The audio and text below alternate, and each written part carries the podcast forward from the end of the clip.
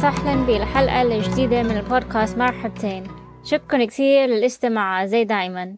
بتمنى تكونوا مناح ومبسوطين ومرتاحين إن شاء الله. أنا دايما مبسوطة لما بشوف قديش أشخاص سمعوا البودكاست تبعي من كل العالم. إن شاء الله هذا البودكاست عم يساعدكم بالعربي. عن جد شكرا كثير. اليوم راح أحكي لحالي عن موضوع كثير مهم الامتنان.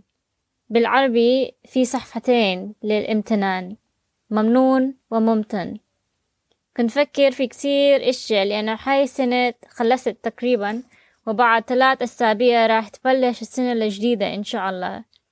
هاي السنة كانت كثير صعبة لكل العالم عشان لسه عايشين في الوباء والوضع مؤكد. لما بفكر في كل الأشياء اللي صارت هاي السنة الطبيعية البشرية إنه نركز أكتر على اللحظات السلبية عشان البقاء. يعني إذا لقينا حالنا بوضع خطير لازم نركز أكتر على الإشي الخطير أو السلبي فراح نعمل إشي اللي بيخلينا نحمي لحالنا. بس إذا تعاملنا مع الوباء بهاي الطريقة يعني نركز على الأشياء السلبية في الأخبار والمعلومات اللي حوالينا. هذا الإشي ما راح يساعدنا في هذا الوقت.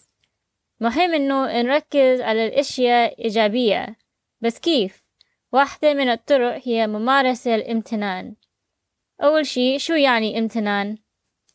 لما نقدر شو عنا في حياتنا. لما نركز ونتذكر قديش عنا نعمة وبركات في حياتنا.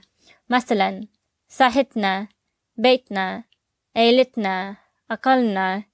إنه نصحى من النوم. الماي نظيفة. إنه نتنفس هوا نقي أصحابنا. الأكل. الفرصة إنه نتعلم اللغة العربية. وقدرتنا على التعلم.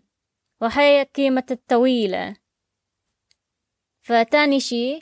كيف بنمارس الامتنان؟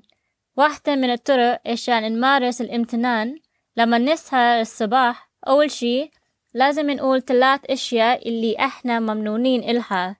وكمان نخلي معنا دفتر الامتنان ونكتب كل يوم أشياء اللي منحس حالنا ممنونين إلها. مثلا قلبي ممنون لكل شي مر بطريقي وترك عندي شعور بالسعادة. أنا كتير ممنونة عشان عندي فرصة أشارك معكم حبي اللغة العربية. إذا بنمارس الامتنان كل يوم راح يساعدنا مع الوباء كتير مهم لصحتنا النفسية وراح نحس حالنا أحسن بشكل عام اليوم لشو ممنون؟